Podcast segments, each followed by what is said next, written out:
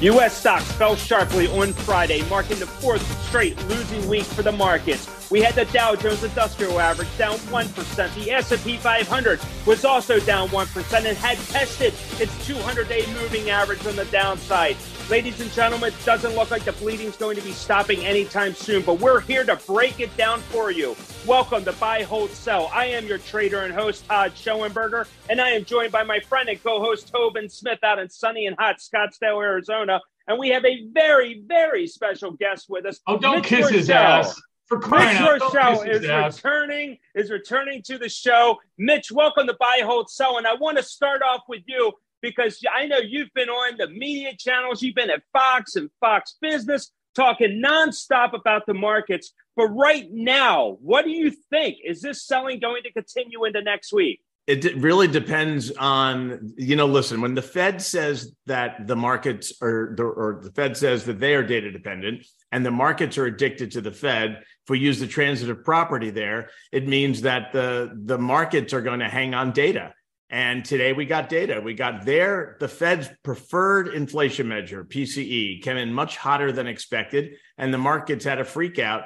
And I think the markets had an indication that that was coming because when they read the Fed minutes earlier in this week, they had another freak out. So it's going to be a lot more of this until the data turns rosy. And you wear all the rose-colored glasses you want, guys. I don't think that data is getting rosy. No. Yeah, Toby, I mean, what do you think? I mean, you've been beating this drum all day long, actually all year long. Actually, I take that back. You've been beating the drum for months now talking about this inflation rate and how it's got to crisscross with the Fed funds rate, and we don't see it happening anytime soon. You just put out an amazing piece today on this subject. What do you think, though? What are you telling well, your subscribers? I mean, I mean, Mitch is right. I mean, data dependent. Now, I hate that word, right? Because it feels like if people were data dependent, would they ever conceive the idea that we could take the inflation, the real inflation in the United States is in services, wages, services, and shelter, right? That's uh, sixty-two percent of the entire P C E. If you read the data, how the flip would you think that we were going to have, uh, you know, the pivot? Uh, the whole pivot narrative just drove me nuts based on the simple math. I mean, I, I, I know Mitch worked at PwC before, so he knows how to do math. There's a giant disconnect here. First off, we're we're missing five million workers. Now, why is that? Well, three million people dropped out of the of, out of the pandemic world, okay? Including everybody I know, for Christ's sake. I'm the only guy over sixty that I know who works. Uh, the second one is we lost about two million, two point five million immigrants that we normally would have had. They're almost one hundred percent employed by the service industry. So the Fed can't bring, you know, magically make five million service workers appear. Then secondarily, in, in, in you know, in the reshoring issue, we actually are hiring jobs in actual manufacturing. We don't have enough of those either. But then the, the third one that just, just kills me is that if you move your interest rates to the point you can't create jobs, you can't create people, the only way you can actually bring service inflation down is to kill jobs. And you have to have rates high enough for people at the margin, as we like to say in economics, they say, you know what, honey, I got to let you go. You know, business is getting a little slow. I'm getting a little worried. That multiplied by twenty-five million small businesses. That's how you lose the jobs. But nobody has the stones to tell the people. And then the people looking for the pivot, I swear to God, are twenty-eight years old and they weren't alive in the eighties or the nineties or two thousand ten, and and they are, you know, fallen for this false narrative. And oh, oh, by the way, we got the YOLO FOMO people coming in, and I love the I love what was it the um, space stock yesterday, Mitch, that was only up to one hundred fifty percent as a SPAC. That was like a ping back to the you know uh, April of uh, twenty twenty, uh, twenty twenty-one. So or, or you had or you had an Nvidia th- this week that all of a sudden was like everybody's like, hey, wait a second, it's all about A I, it's all about AI, it's all about AI. And wait until you start to see uh, regulators start shutting down Chat B- G B T or C B T or whatever the hell it is. That's, a, that, that's an interesting pitch. I, uh, Mitch, in your money management business, how do you how, how are you allocating people now? What do you how do you have? I mean, assume let's say the person's fifty years old, they got fifteen years to work. Um, you know, they're maybe a millionaire, but they're a millionaire because their house is worth five million dollars. Um, how do you work? How do you work with those folks? It, it depends on what their their pie chart looks like, Tobin. I mean, so if they're if they're heavily invested in stocks and they have cash, they're certainly not going to put more cash into stocks.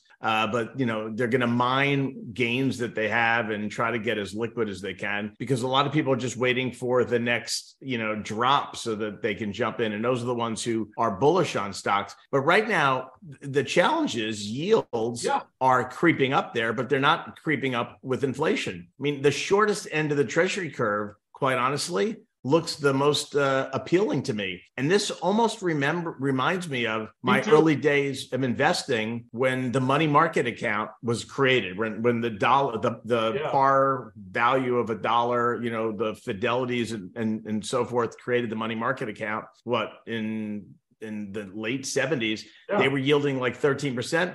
And it was the single greatest investment vehicle you could create, because you could actually almost invest at the inflation rate, which goes to the point that you're at right now. If core P C E is the measure and core P C E is where it is, and the six-month Treasury is yielding something close to that, you know, at least you're not, you know, falling backwards on the treadmill. You're running in place. That's not the worst place to be right now with all. Yeah, I like I like that metaphor. I was at the birth of the uh, money market account. I was schlepping bonds uh, to institutions. I mean, like uh, uh, structured uh, debt things for um, Kidder Peabody. And I walk in, you know, young, dumb, and and with white uh, with uh, normal colored hair, and say, I, I, you know, if you look at the history of this thing, Mister Volcker is going to do whatever he does because he's a hard ass. That other guy was a wimp. Volcker knows what he's doing. Now, and I said it could they could take the rate as high as fourteen percent. And three months after, it was eighteen percent. I, the one thing I know about uh, uh, Jerome Powell, Jerry, we call him J Powell at our place. He was a freaking history major at, you know, Yale. Uh, and he he's a lawyer. He's, and a, he's lawyer. a lawyer. Right. Yeah. The last thing he wants to do is go down in history as, oh, remember Jerome Powell fucked up inflation, fucked it up first by going with the transitory thing, kept putting cash into the system into June of last year when everybody, you know, everybody else,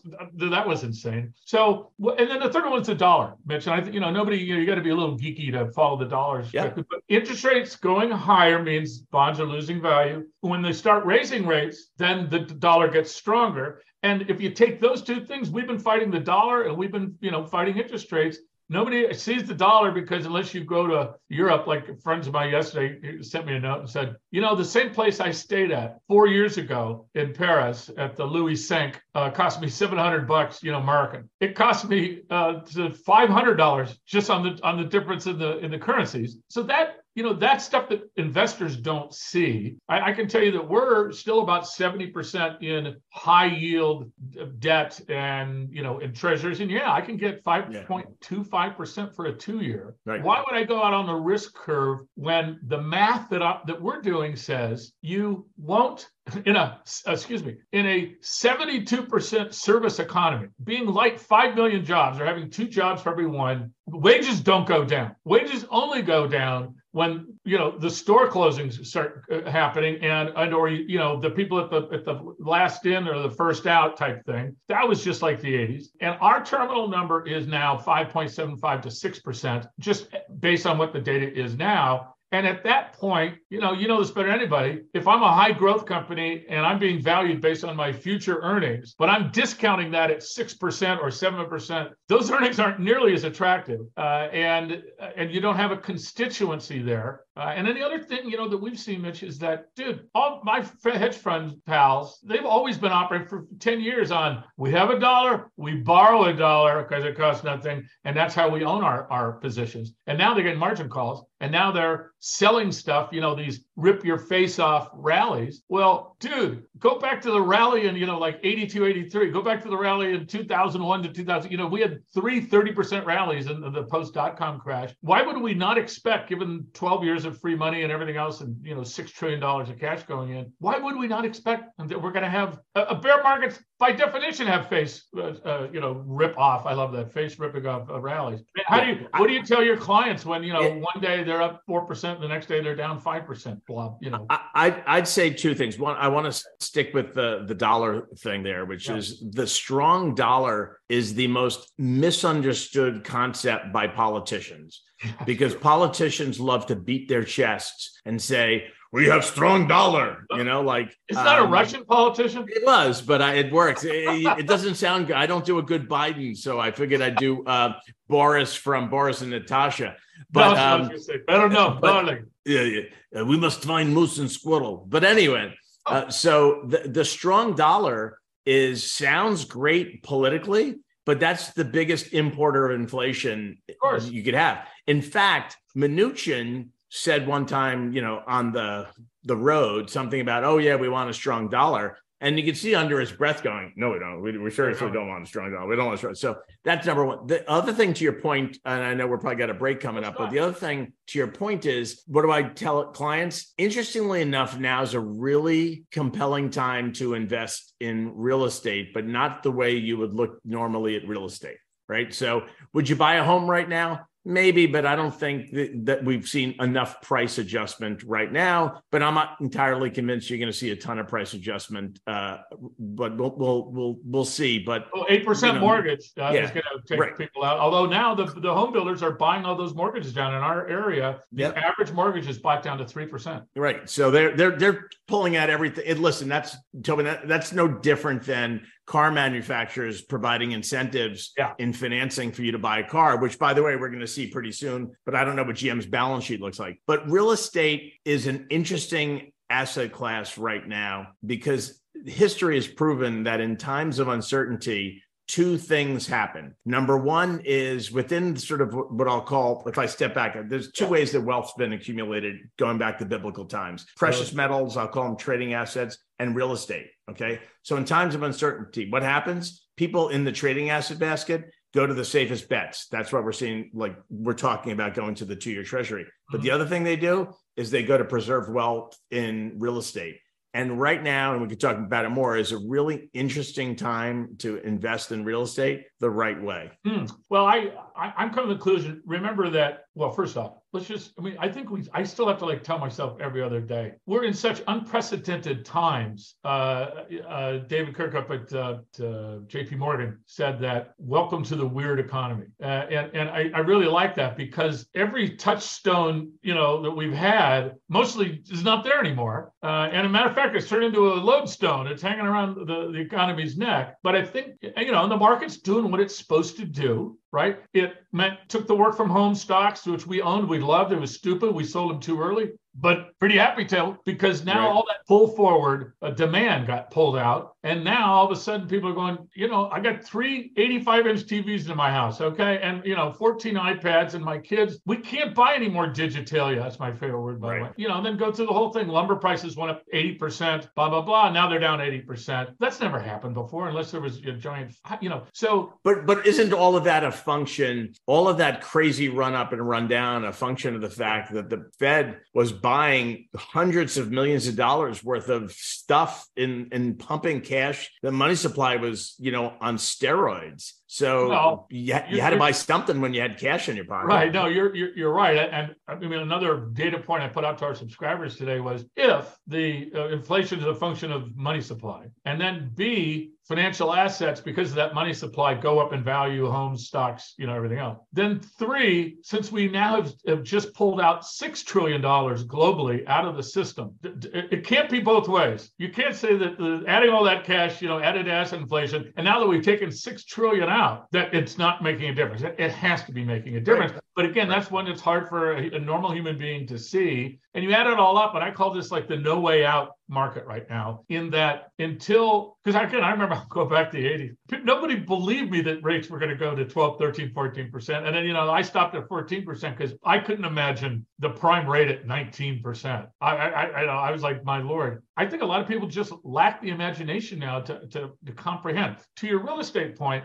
I mean, clearly the real estate you don't want to be in are office buildings. Office buildings. Yeah. yeah, yeah. God almighty. And, and I do have a, a friend in New York, uh, Tom Sampson, who is in the business now of converting office buildings into yeah. uh, New York apartments. And he yeah. just raised uh, one hundred eighty million dollars. That makes sense. You know, the apartment REITs right now I happen to like, if they're in the ones that are in the right areas, because they have raised rates, but they're all on one-year, two-year leases. This, this is yeah. not month-to-month, um, you know, product, right. the, the high-end right. product. And at the other end, uh, high end, you know, people... who aren't buying are, are redoing leases. And yep. the, the releases are actually, the, in this area and other uh, fast-growing areas, the leases are up five percent from year. But everyone's expecting to see, you know, rental rates come down, not for a product, because people have no choice. I, I tell uh, Todd all the time, the guy down the street paid, you know, like eighteen hundred dollars a square foot for a house. Okay, well, that's just not right. And he was just all, he was coming in with cash, because he sold, you know, from Minnesota. Everybody here lives from Minnesota, Michigan, uh, and Ohio, right? That's the uh, right. Scottsdale corridor. Yeah. And,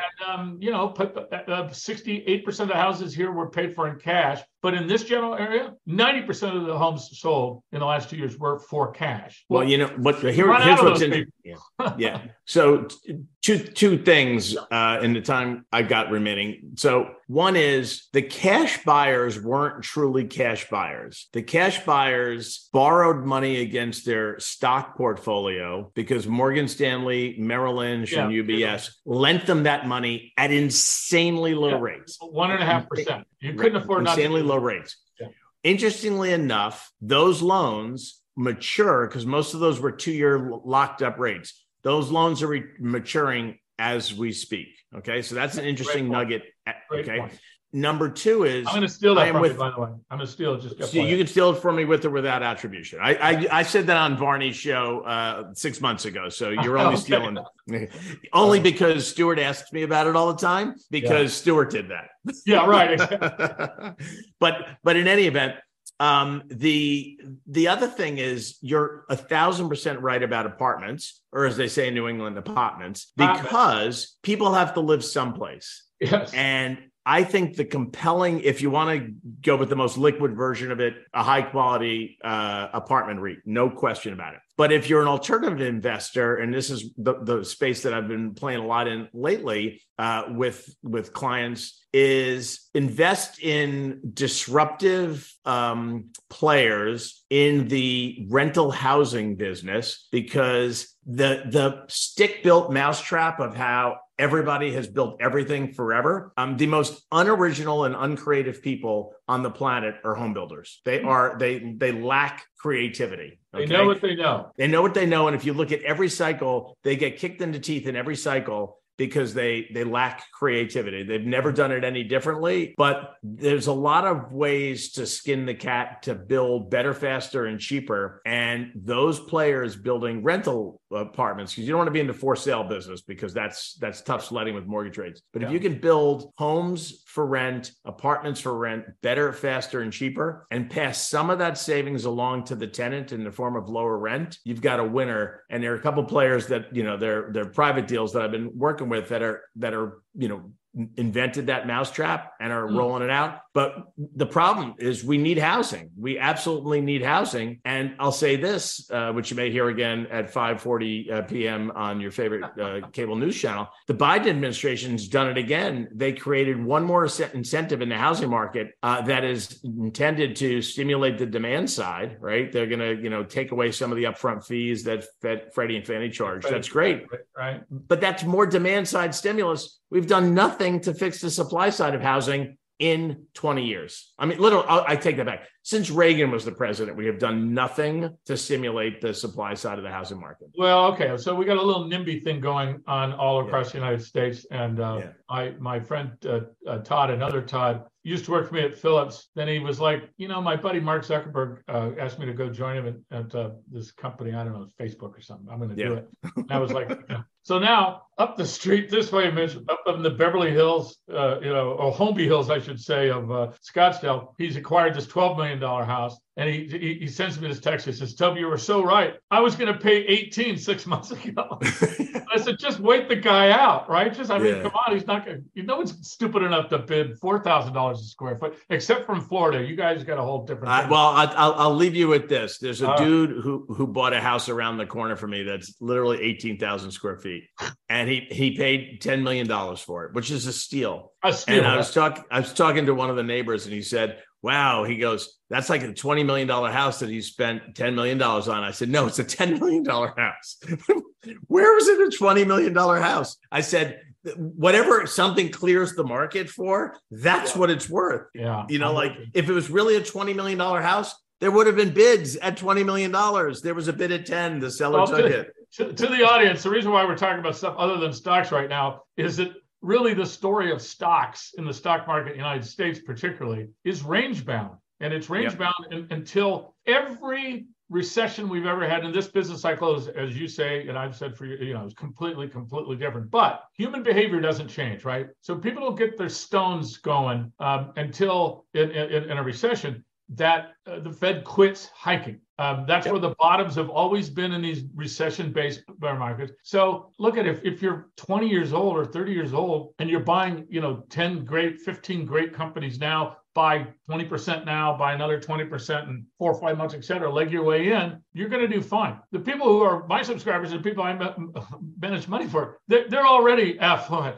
My job is to make them, not make them less affluent. Yeah. Uh, and um, and so it's, it's sort of a different paradigm. We've had some amazing opportunities in the last twenty-four months. I mean, we've made fifty years of earnings in two years when M L Ps went down to three dollars. It used to sell for twenty dollars, or oil, you know, natural gas companies, I mean, blah, blah, you know, but that was a one-off. And I've just been trying to tell people, you made fifty years of freaking wealth in two years because you had the stones to follow. Let us follow your advice and so on and so forth. Yeah. Don't be greedy. You mean you, sh- you should be in the I'm not going to lose money thing since I just made fifty years of money. Right. It, right? Listen, I'll go back to where we started as yeah. we close here, which is if you can get above five percent with zero risk at the short end of the treasury curve, the worst thing that happens is that interest rates go a little higher and next month you buy some more at a higher yield. Right. But you know, in six months, if it's a six-month piece of paper, or two years if it's a two-year piece of paper, you know with certainty you're getting one hundred percent of your money back.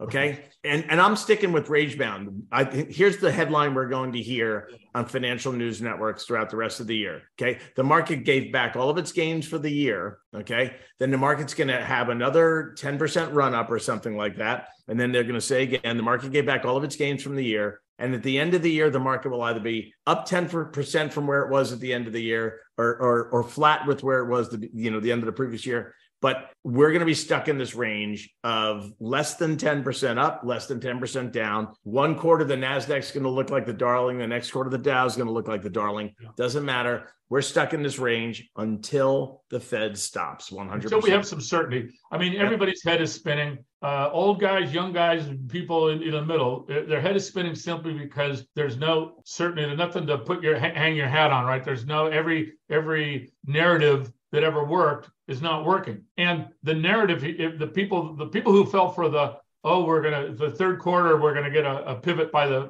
the Fed to cut rates. They were living in, in, in la la land. And I'm not talking about L A. Um, so I, I listen, at, yeah, the, the best thing, the best thing you can do if you're young, if your company has a four oh one k plan or the equivalent, put the maximum amount of money right. you can do. You won't even know that you had it. And you know what? In about five years, you'll probably have tripled that money because you're buying in at some lows, unbeknownst to you, every paycheck. And uh, that's the best way to play it. Just keep putting it away. Keep putting it away. All right, my friend. All right. Thank you, Mike. Go home, Mitch. Go, go, go talk to those other people. And see you later.